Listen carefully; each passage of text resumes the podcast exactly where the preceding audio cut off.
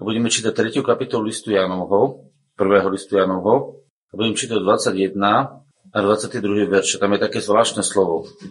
Milovaný, keď nás neobvinuje naše srdce, máme smelú dôveru k Bohu a všetko, čokoľvek prosíme, berieme od Neho, lebo zachováme Jeho prikázania a činíme to, čo je ľúbe pred ním. Neviem, či ste niekedy nad tým rozmýšľali, kedy vlastne Pán Boh naše modlitby nemôže prijať, alebo kedy tie modlitby nemajú silu a vlastne čo je príčinou toho, že naše modlitby sú vlastne slabé. Tam je napísané v tom verši, že keď nás neobvinuje naše srdce. To znamená, keď máme napríklad presvedčenie, že my sme nehodní, alebo my sme nežili tento týždeň, ako sme mali, alebo že nerobíme veci tak, ako by sme mali a proste máme v sebe nejakú pochybnosť nad sebou, nad svojim životom, nad svojim uh, životom a potom keď máme nejakú pochybnosť nad Pánom Bohom, že či Pán Boh naozaj e, je dobrý a dáva dobré dary, či Pán Boh e, vždy nám chce pomôcť. A chápete? Keď máme pochybnosť nad sebou, alebo nad ním, alebo nad nejakou okolnosťou, že či zrovna túto okolnosť Pán Boh si vyriešiť, tak v týchto pochybnostiach nemáme my potom smelú dôveru. Nemáme smelú dôveru. Tam nebolo napísané len dôveru. Smelá dôvera znamená, že my vlastne odvážne žiadame, lebo vieme, ako sa na vec díva Boh. Lebo poznáme Boha, poznáme náš stav, poznáme situáciu, vieme, čo chce Boh vyriešiť. Rozumiete? E, poviem vám to asi takto. Keby ste teraz vyšli na kryžovatku, šla by si ty na kryžovatku alebo niekto a išli by ste riadiť kryžovatku, tak máte veľký problém s tým, e, že môžete riadiť auta. No pretože neviete e, na prvé, ako by ste to mali robiť, za druhé nemáte na to žiadne poverenie, e, ako by ste to robili. Aj napriek tomu, že by ste mohli poznať zákon o cestnej premávke, že by ste mohli dokonca mať aj nejaký kurz, ako si riadi e, križovatka, určite by ste to neurobili. Ani by vás auta neposlúchali. A si predstavte, že pochopíte, že vás niekto oblikol do policajnej uniformy, dal vám príkaz, čo máte robiť, dostali ste neredne, viete, že plníte záujmy vyššej moci, viete, že ste na to vystrojení, to znamená, že ste na to oblečení a máte na to patričné vedomosti tak keby ste sa v tej chvíli postavili na križovatku, tak máte úplne iný výsledok na tie autá, ako v tom prvom prípade. A teraz čo sa vlastne deje? Čo je tento príklad hovorí? Je to naozaj len príklad. Tento príklad hovorí, že ak my nepoznáme naše vlastné poverenie, ktoré sme dostali, že ak my nepoznáme vlastnú vlastnú hodnotu, naše vlastné oblečenie, e, našu vlastnú úlohu, tak my ju nevieme spraviť. Najskôr musíme vedieť, kto je Boh, čím nás poveril, kto sme my a ako sme vystrojení. A keď tieto tri veci vieme, kto je Boh, kto sme my a čím sme poverení, potom dokážeme mať smelú dôveru a vyrobiť to, čo máme. To znamená požiadať od Boha to, čo máme. Ale pokiaľ to nemáme, pretože sa zaoberáme ešte stále svojimi hriechmi, alebo svojou vlastným hodnotou, alebo že či Boh ešte niečo takéto bude robiť, alebo či tú situáciu zvládneme, tak my sme vlastne vnútri v pochybnosti. A každá pochybnosť likviduje vieru. Nie nevera likviduje vieru. Toto je veľmi dôležité poznanie. Nie nevera likviduje vieru. Pochybnosť likviduje vieru. To, čo zabíja naše modlitby, je pochybnosť, nie nevera.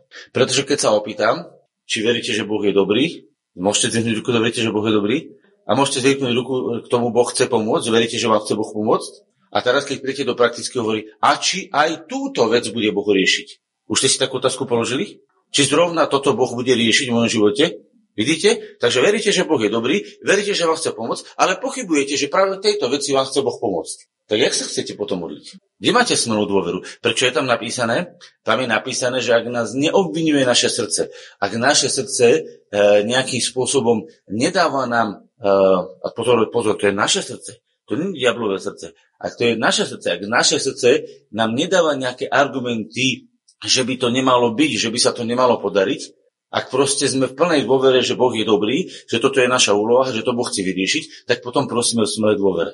No a pozrite sa, čo pán Ježiš učil v Lukášov 11. kapitola. Budete vidieť práve tento kontext, ako je to napísané. Lukáš 11. kapitola a budeme čítať 8. verš. Ale tam je celá kapitola 11. hovorí o jednému, jednom príbehe, kedy vlastne pán Ježiš učil učeníkov sa modliť a potom im hovoril o nejakom, nejakom človeku, ktorý proste potreboval si vybaviť svoju povinnosť. Mal návštevu.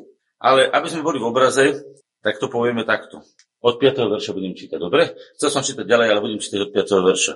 A povedal im, kto z vás bude mať priateľa a pôjde k nemu o polnoci a povie, povedal by mu, priateľu, požičaj mi tri chleby, lebo môj priateľ prišiel ku mne z cesty a nemám, čo by som predložil. A tamto znútra odpovedajúc, odpovedajúc by povedal, netráb ma, dvere sú už zamknuté a moje deti sú so mnou v posteli, nemôžem stať a dať ti. Hovorím vám, že ak aj stanúc, nedá mu, pretože mu je priateľom, ale pre jeho nestudatosť, zvláštne slovo, nestudatosť, myslím drzosť, hej, stane a dá mu, koľko potrebuje. A teraz počúvate, čo pán povedal. I ja vám hovorím, proste a bude vám dané. Hľadajte a nájdete, klepte a otvorí sa vám, lebo každý, kto prosí, berie. Kto hľadá, nachádza. A tomu, kto klepe, bude otvorené. A ktorýže z vás, otec, by bol taký, aby svojmu synovi, keby ho prosil za chlieb, podal kameň. Alebo aj za rybu, či by mu na miesto ryby podal hada, alebo aj keby si prosil za vajce, však mu len nepodá škorpióna. A ak teda vy sú zlí, viete dávať svojim deťom dobre dary, okolko skôr dá Otec z neba Svetého Ducha tým, ktorí ho prosia. Čo je dôležité vedieť je to, že Pán Ježiš tento príbeh použil na to, aby vysvetlil jednu vec, že tá modlitba musí byť e, oprávnená, vychádzajúca z potreby a musí byť naliehavá. A viete, kedy v našom živote nie je tá modlitba naliehavá, keď my si neuvedomujeme potrebu tej veci vyriešiť. Teraz čo? Aká to bola? Aká to, to je, ten príklad, to je len príklad. Ako ten príklad vlastne hovorí? Čo to bolo zač? Čo, čo ten človek chcel? V noci prišiel nejaký kamarát, ktorého chcel uhostiť. Tak čo? Nebol, nemohol si to vybaviť inak? Nemohol povedať, že vydržíš do rana alebo niečo? Nie, on chcel byť dobrý. Rozumiete, chcel byť dobrý k tomu priateľovi, chcel ho pohostiť. A k tomu, aby mohol byť dobrý, potreboval nejakú potrebu naplniť. Potreboval zabezpečiť, aby mal byť z čoho dobrý. Je to tak, či nie? No tak dobre, keď je takto tento príklad uvedený, pán mohol iný príklad vymyslieť, ale povedal takýto. Čo nám vlastne tým príkladom chce povedať? Boh ťa povolal k tomu, aby si rozširoval Božie dobro, Božie kráľovstvo na zemi. Je tak, či nie? Ako máš rozširovať? Tak to Božie kráľovstvo je kráľovstvo dobra, lebo Boh je dobrý král. To je kráľovstvo dobra, kráľovstvo pokoja, kráľovstvo lásky, kráľovstvo všetkých dobrých vecí, ktoré sú Boha. Je tak? Keď máte kráľa, tak vo svojom kráľovstve má svoje pravidlá, svoje zabezpečenie. Od toho je to jeho kráľovstvo, nie? Inak by to bolo kráľovstvo druhého. Takže do tohto kráľovstva tmy, ktorom kráľuje nedostatok, ktorom kráľuje choroba, ktorom kráľuje chudoba, ktorom kráľuje hlúposť, ktorom kráľuje hriech, prichádza Božie kráľovstvo, v ktorom kráľuje požehnanie, v ktorom kráľuje dobro, v ktorom kráľuje múdrosť, v ktorom kráľuje prosperita, v ktorom kráľuje každý druh dobra. Toto je Božie kráľovstvo, ktoré prichádza a vstupuje do kráľovstva tmy a vyháňa svetlo tmu. Je to takto, či nie? Čítame to v Evangeliách, dialo sa to? Alebo nie?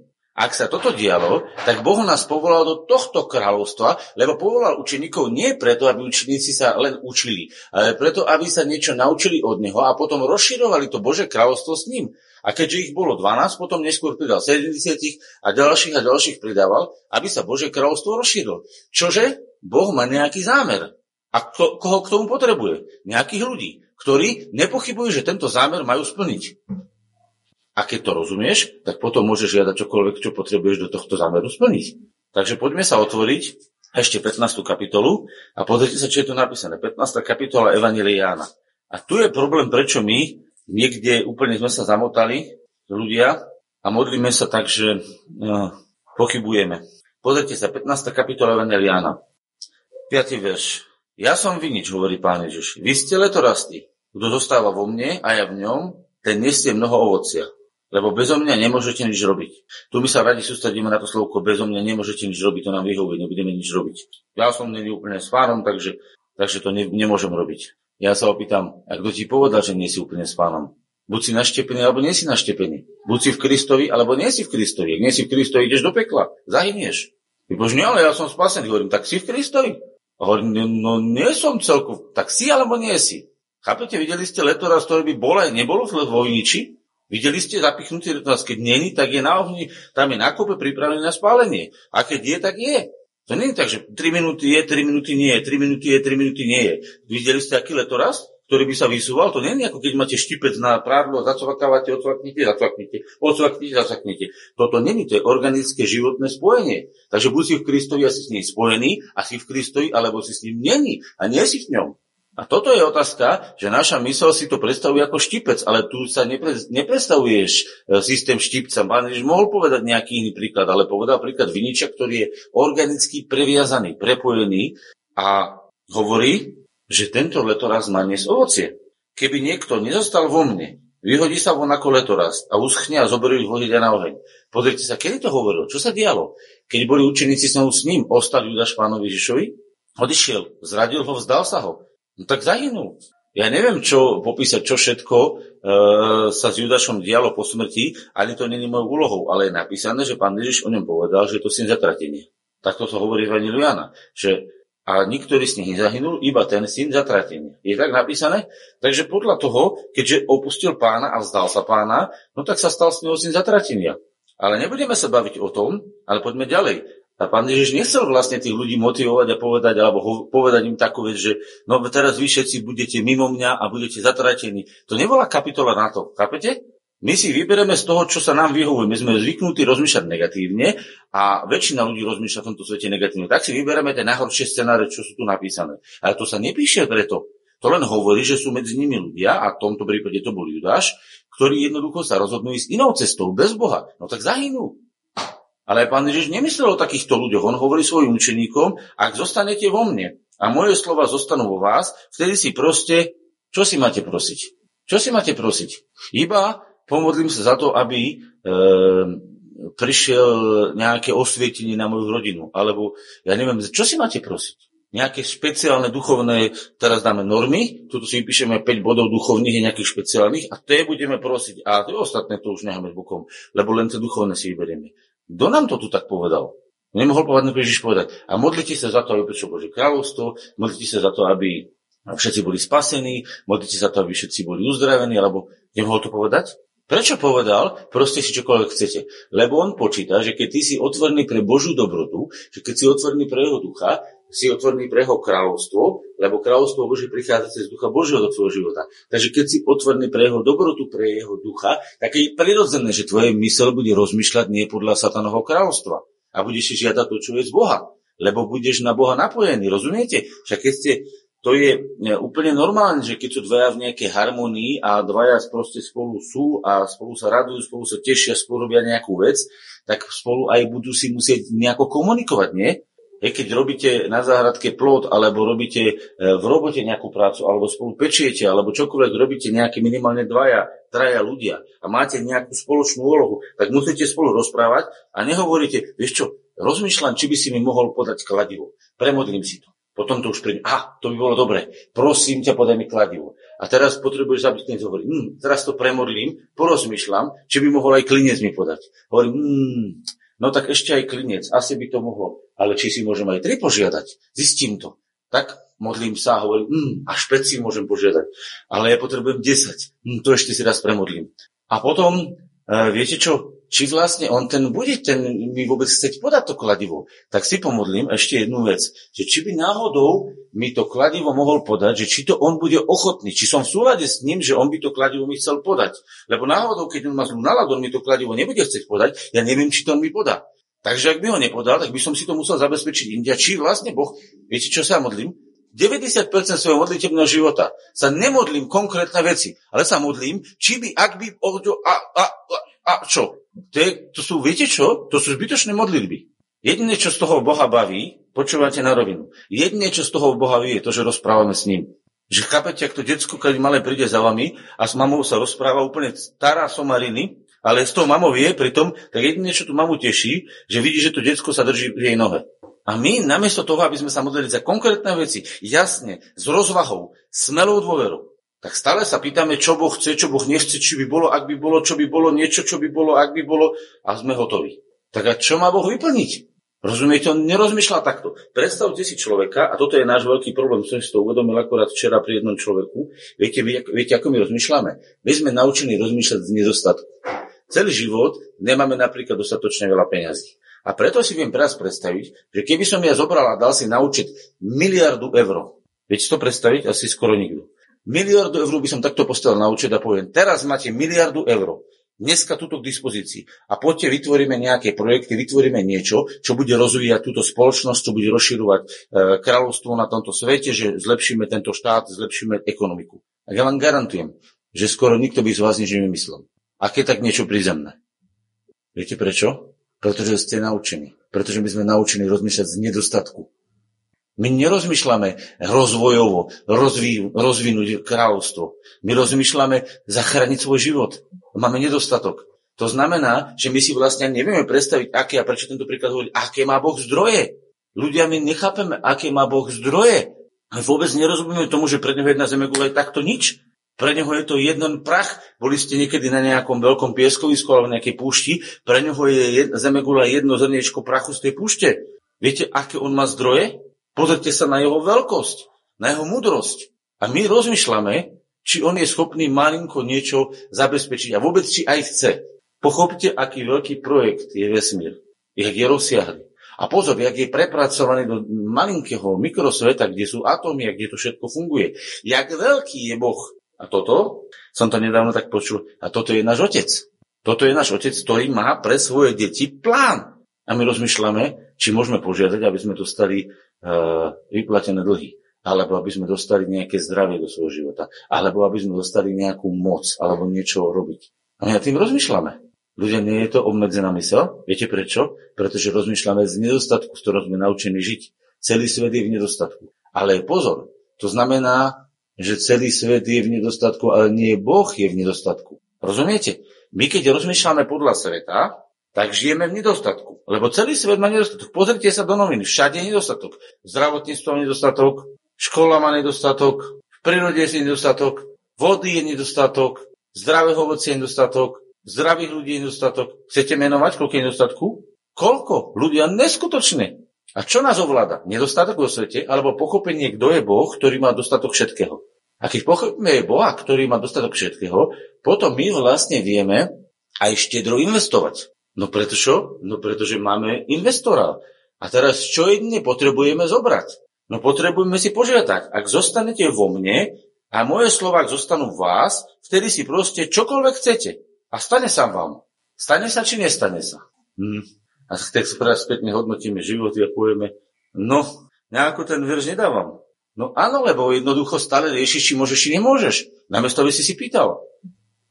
Rozum do toho, takto, rozum, e, rozum dávame do toho ten obmedzený, ten čo, ten, čo nám vychoval svet nedostatku. Chápete, my nežiadame Boha, pretože my keď sa máme pomôcť za chorého a dovie, či ho Boh chce uzdraviť. Máme sa pomôcť za niekoho finančné problémy. A kto vie, či mu Boh tie problémy chce? Či ho Boh tým nekára tými problémami? A Boh vie, či ho nekára Boh tou chorobou. A Boh vie, či ho nekára, vidíte, po takto ešte na Boha to zvalíme. A Boh vie, či on nemá byť naozaj chudák ako krysa v kanále žiť. Neviem, či by bola veľká slava, keby tvoje deti žili ako žobraci, otrhaní, smradlaví, špinaví, či by to bola dobrá vizitka tvojej mamy, že ty si dobrý rodič. By ste si to zobrali, že vaše deti by chodili smradlavé, otrhané, špinavé, neschopné a to by bola vizitka, že aký ste vy rodič. Aký je asa, aká je asi vizitka, keď Božie deti sú malomyselné, zdeptané, uzavrené, zakomplexované, e, nevyrovnané dlhy, nevyrovnané rodiny, chore, všetko je problém. Aká je to asi vizitka? Koho? Dáva to Bohu slavu? Alebo komu to dáva slavu? Inak mimochodom, komu dávajú slavu choroby? Bohu či diablovi? Komu dáva slavu chudoba? Bohu či diablovi? Komu dáva slavu hriech?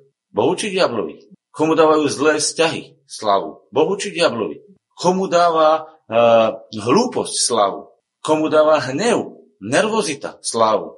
Komu tieto veci dávajú slavu? Povedzte mi. Bohu či diablovi? Výborne. A teraz sa pozrite sa, čo tu je napísané.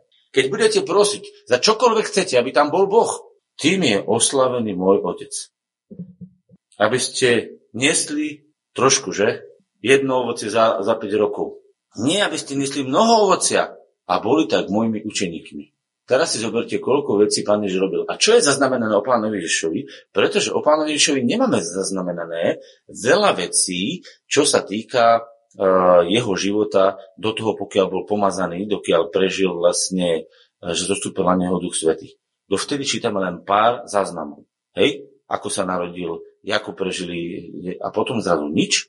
A potom zrazu prichádza pán Ježiš. Odkedy sú napísané evanília? Je tam zachytený jeho život, ale všimnite si, koľko prvá kapitola, dve, Lukáš dokonca ide 4 kapitoly, lebo tam rozpisy rodokmien a tak ďalej, hej. Ale to je asi najviac, čo tam Lukáš napísal, lebo detailista v tej veci. Čo je potom v tých kapitolách napísané? O čom sú vlastne evanília? O čom je život Ježišov? No o tom, že Bože kráľovstvo doniesol na zem. A čím sa prejavovalo? No úplne nadrodzenými vecami, ale pozor, v každej oblasti. Keď bolo treba, upokojil búrku. Keď bolo treba, chodil po vode. Keď bolo treba, množil chlieb. Keď bolo treba, uzdravil chorého. Keď bolo treba, otvoril či slepému. Keď bolo treba, skriesil mŕtvého. Keď bolo treba, akákoľvek vec, ktorá bola treba vyriešiť, prišli učeník Ježišovi, Ježiš povedal vybavené. A vyriešil to. Prečo? Prečo dokázal Ježiš vyriešiť všetky veci? Pretože mal otca, ktorý mal neobmedzené zdroje. A neobmedzené zdroje pustil cez seba, cez uh, modlitbu a cez vyslovenie slova do tohto sveta. Bol toto Boží syn? Žil takto Boží syn? A prečo my by sme mali teda žiť inak, ak sme učeníci Ježišovi? A celé to všetko bolo previazané jedným prikázaním. Pozrite sa, 12. verš. To je moje prikázanie, aby ste sa milovali navzájom, ako som vás ja miloval. To je moje prikázanie, aby ste sa milovali. To znamená, čo znamená zostávať v Ježišových slovách v kontexte tohto? To znamená, ak milujem Boha, tak hľadám to, čo rozšíri jeho kráľovstvo. Ak milujem človeka, tak hľadám to, čo človeka obohatí, pozdvihne. A čo Boha môže obohatiť? Počujete to slovo obohatiť? Skúste mi rozložiť slovo obohatiť. Už ste počuli slovo bohatý? Boh a ty. Si bohatý. Ak si s Bohom, ty je Boh a ty dokopy, tak ste bohatí. Obohatiť znamená doniesť Boha do života.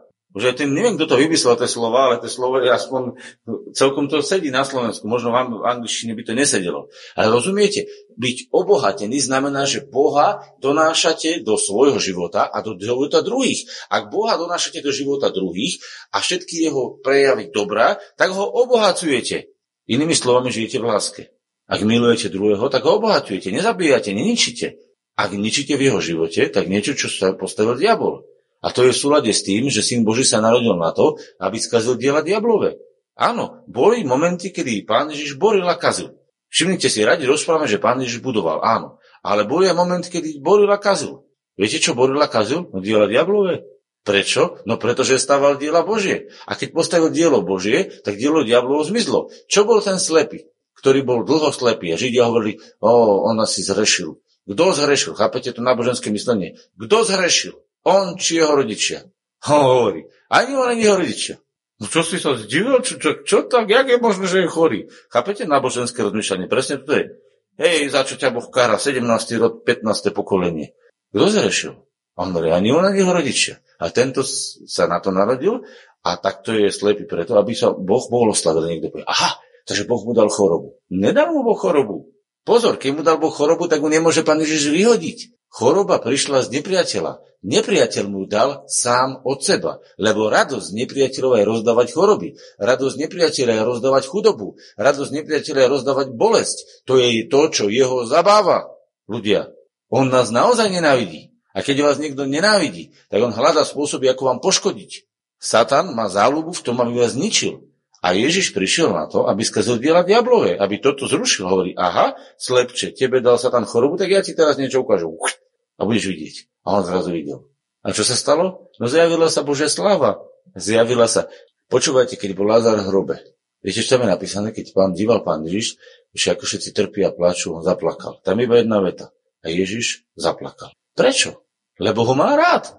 Spovedali farizovia. Podajte sa, ako má rád. Nad čím plakal? Nad biedou smrti, nad biedou hriechu, nad biedou toho, čo tam bolo. On tam videl ľudí bez viery, beznádejných, utrápených, Lazára mŕtvého, všetci truchliaci. No čo tam bolo? Darčeky od satana, nie? Takže mali hostinu satanovú. Tam, keď bola tá situácia, to bolo pohostenie od satana. To nepripravil Boh pohostenie. Keď tam prišiel Ježiš, tak zmenil situáciu. Keď bol Satan v akcii, tak bola tam choroba, bola tam smrť, bol tam smútok, bola tam bolesť, bolo tam trápenie. Toto bola hostina, ktorú pripravil diabol pre ľudí, ktorí tam žili. A čo sa stalo, keď prišiel Ježiš? Prišiel a povedal, Lázar, poď von. Oni hovorili, on už smrdí. A to ma nezaujíma. Poď von. On tam musel byť hodne dlho. Myslím, myslím, že viac ako celý týždeň, lebo pokiaľ už 4 dní bol v hrobe, keď prišiel. A ešte pokiaľ ho pripravili, pokiaľ ho hej, pochovali, neviem, či sú naši tí služby pohrebné, ako dlho to u nich trvalo, ale pravda je taká, že to bolo minimálne 5 a možno aj týždeň to bolo. Hej? A teraz si zoberte, on prišiel a povedal Harpo von. On vyšiel a potom čo išli? Potom ho rozviažte a potom sa išli nájsť, potom bola radosť. Myslíte si, že tam bola radosť, keď tam Lazar chodil živý? Čo myslíte, bola radosť na tom mieste, keď všetci boli hotoví, mŕtvi, všetko bolo stratené, totálna depresia a zrazu chodil Lazar medzi nimi normálne živý, zdravý, nič mu nebolo? Čo myslíte, pýtali sa Lazara, kde bol, ako to bolo na druhej strane? Veď on bol normálny, živý človek. A on si to pamätal, kde bol. On bol na druhej strane už. Takže čo sa stalo po príchode Božieho syna? Zmenila sa klíma, zmenilo sa okolie, zmenilo sa všetko, pretože tam prišlo svetlo, prišlo tam Božie kráľovstvo.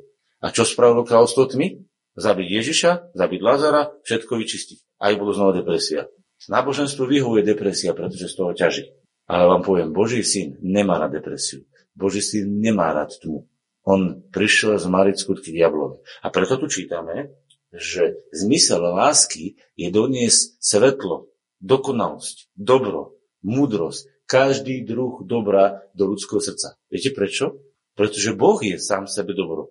Ak púštíte Boha do svojho života, púšťate dobro do svojho života. Dáva vám to zmysel? Tak keď toto je nastavenie Božie, tak sa potom pýtam, aké máš limity, aké máš obmedzenie. Iba v tvojej hlave, koľko si môžeš toho dobro zobrať. To je ten program, čo som povedal, miliardu eur na účet. My zoberieme tak 100 eur, to by sme si robili škatulky alebo nejaké farbičky alebo niečo by sme robili a to by sme možno predávali na e-shope. A my sme využili možno 50 alebo 100 dolarov, niekto veľkorysí 10 tisíc. Ale čo je to proti miliarde? Nerozmýšľame vo veľkom. Niekto povie, no ale však písmo hovorí, že buďte malinkí, e, nízko zmyšľajúci. Pozor, nízko zmyšľajúci neznamená nízko si myslieť a zle si myslieť o Bohu. Nízko zmyšľajúci znamená zaoberajúce sa tými, ktorí trpia. A tí, čo si trpia, to znamená, že nebudem vyskakovať, že, že oni netrpia. Ja viem pochopiť ich bolesť, ale mám obrovského Boha, ktorý má nekonečné zdroje, aby som to zabezpečil. A toto je to, čo ja potrebujem vedieť prijať. A toto sa nezískava tak, že ja si to teraz len poviem, ale tak, že ja to musím povedať investorovi. Ja to musím povedať Bohu, ktorý investuje. Pozrite sa. Tým je oslavený môj otec, aby ste niesli mnoho ovocia a boli tak mojimi učeníkmi. A teraz počúvajte, čo hovorí. Ako mňa miloval otec, tak som ja vás miloval. Zostaňte v mojej láske. Inými slovami, ako Boh e, sám seba svoju dobrotu investoval do mňa tak ja som tú svoju dobrotu, čo mám od Neho, investoval do vás a v tomto máte zostať. Hovorí to tam, či nie? Je to tam, či nie napísané? Čítajte tam ešte raz. Jako mňa miloval Otec, tak som ja vás miloval. Zostaňte v mojej láske. Je to príkaz, či nie? Je to príkaz? Môžete povedať, Boh prikázal, aby som zostal v plnosti lásky. Povedzte, Boh prikázal, aby som zostal v plnosti lásky. To je Boží príkaz ľudia. A teraz hovorí, ak budete ostrihať moje prikázania, počuli ste? Ak to budete zachovávať, čo som vám teraz povedal, zostanete v mojej láske. No prečo? Pretože vy ste zostali. Boh sa nemení ľudia. Boh nemení nastavenie. Tu je jasné. Kto mení nastavenie? Tuto v našej hlave. Takže ak budete ostrihať moje, tuto ste ho čítali to prikázanie. Však to hovorí, zostanete v mojej láske. Tak, ako som ja ostrihal prikázanie svojho otca a zostávam v jeho láske. Ľudia, tu sa nehovorí o desiatich prikázaniach. Tu sa hovorí o tomto prikázaní. O prikázaní lásky. O tom, že zostávaš v Bohu v láske. A láska zostáva v tvojom živote a tú lásku množíš. O tomto sa tu hovorí. A keď máš takto nastavené srdce, môžeš si žiadať naozaj, čo ťa len napadne. A Boh ti to dá. To som vám hovoril na to, aby moja radosť zostala vo vás. Keby to nebolo takto, chápete, keby vám Boh chcel dať iné prikázanie, že napríklad nepokradneš, alebo nerozčulíš sa, alebo neviem čo. Myslíte si, že učebníci mohli by si to mať radosť? Veď by museli mať depresiu. Prečo? Pretože nikto ten zákon nedržal. Kapitán nerozprával o tomto. My márne si tam vkladáme hlúposti. To tam musíme byť v tom kontexte.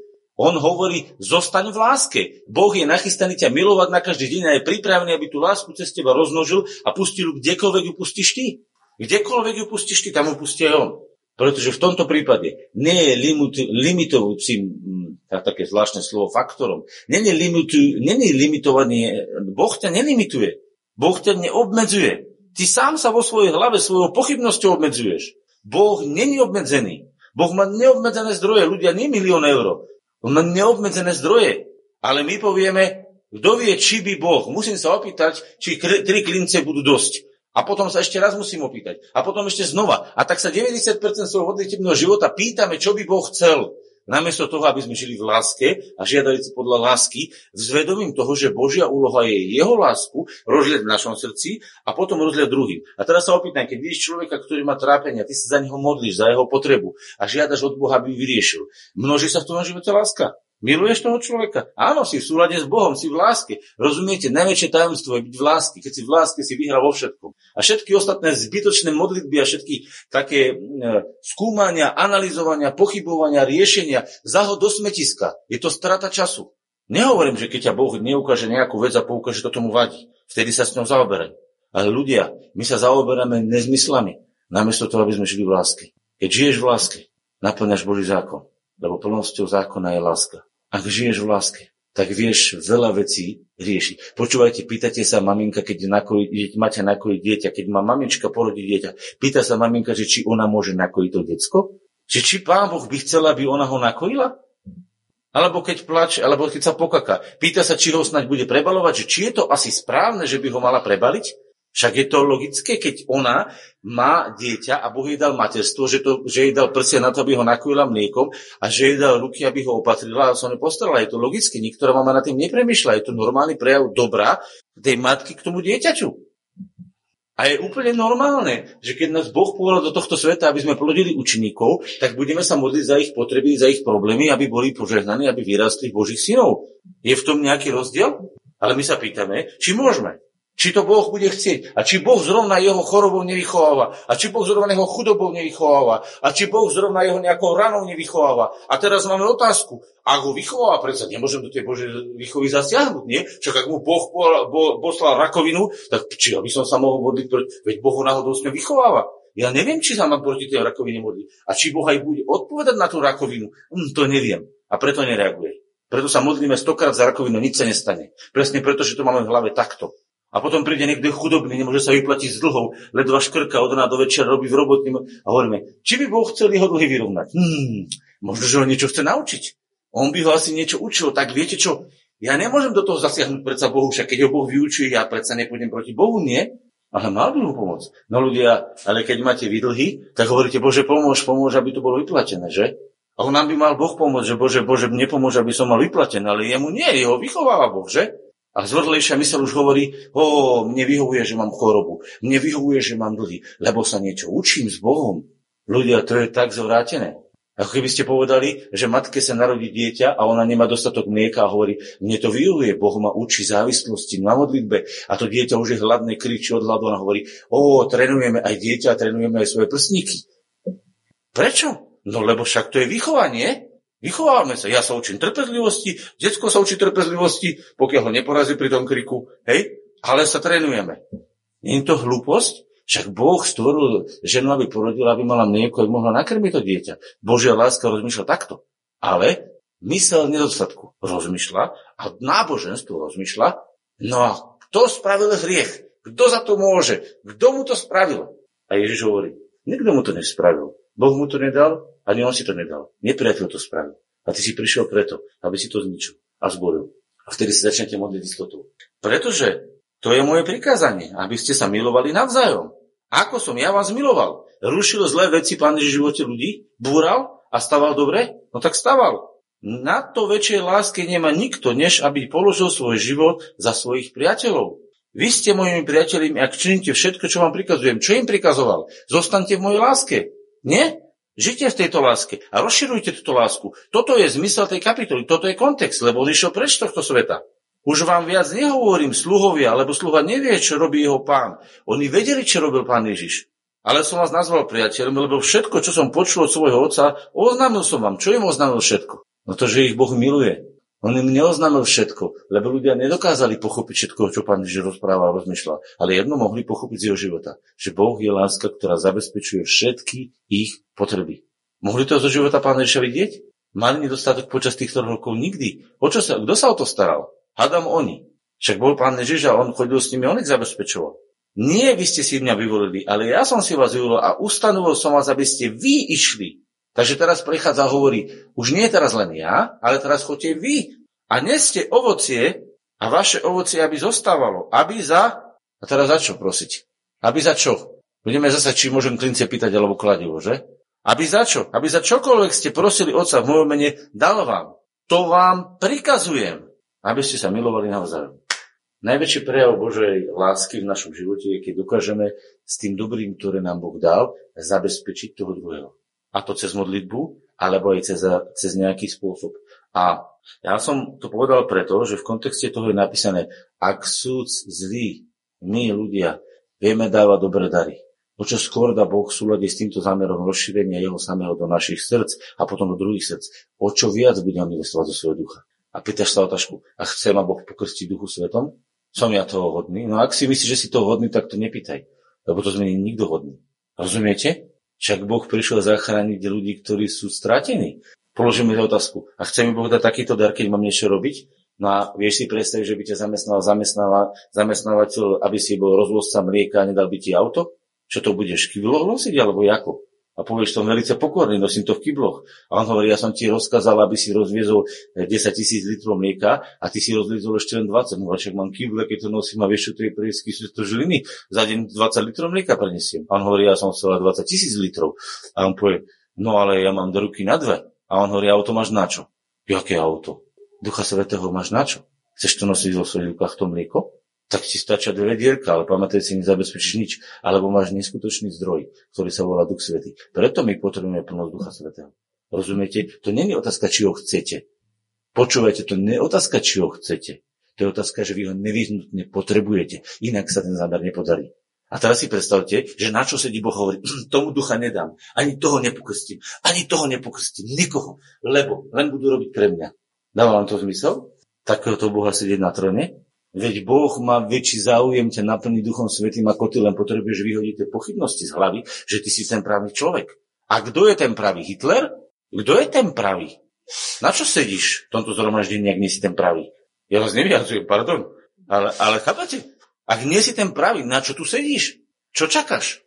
Prišiel si tam preto, aby Boh v tvojom živote prebýval a pretekal, alebo preto, aby si sa dozvedel, že čo všetko ešte nemáš a čo všetko máš urobiť. Viete, čo je najhoršie? Dneska sa mnohokrát káže, čo všetko ľudia nemajú a čo všetko z toho, čo nemajú, majú robiť. A to vám poviem, to je krysy závod. Ako keď tá krysa beží tom kolečku dokola, dokola. Stále sa im hovorí, čo nemajú a stále sa im hovorí, čo majú robiť z toho, čo nemajú. Nedajú ti múku, peč kolač. Ľudia, my nie sme čarodenici. Božie slovo hovorí, máš múku, teraz upeč kolač. Máš ducha, teraz konať dielo Božie. Za to sa chceme modliť. Poďte postavme, sa ideme sa modliť.